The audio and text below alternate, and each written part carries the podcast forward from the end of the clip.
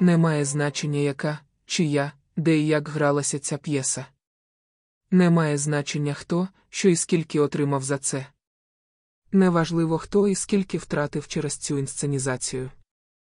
Зрозуміло лише, що ніколи не було жодних перешкод для звільнення свого ані в Грузії, ані в Молдові, ані де завгодно, де Оркостан щось загарбав, і якщо цього не відбувалося, то лише через те, що тих, хто прийшов панувати, влаштовував і продовжує влаштовувати цей сталий стан, бо вони прийшли не напружуватися, не виганяти і не звільняти, а володарювати і багатіти.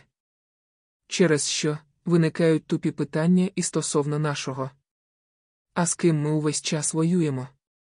А що оці роблять серед нас, якщо ми з ними воюємо?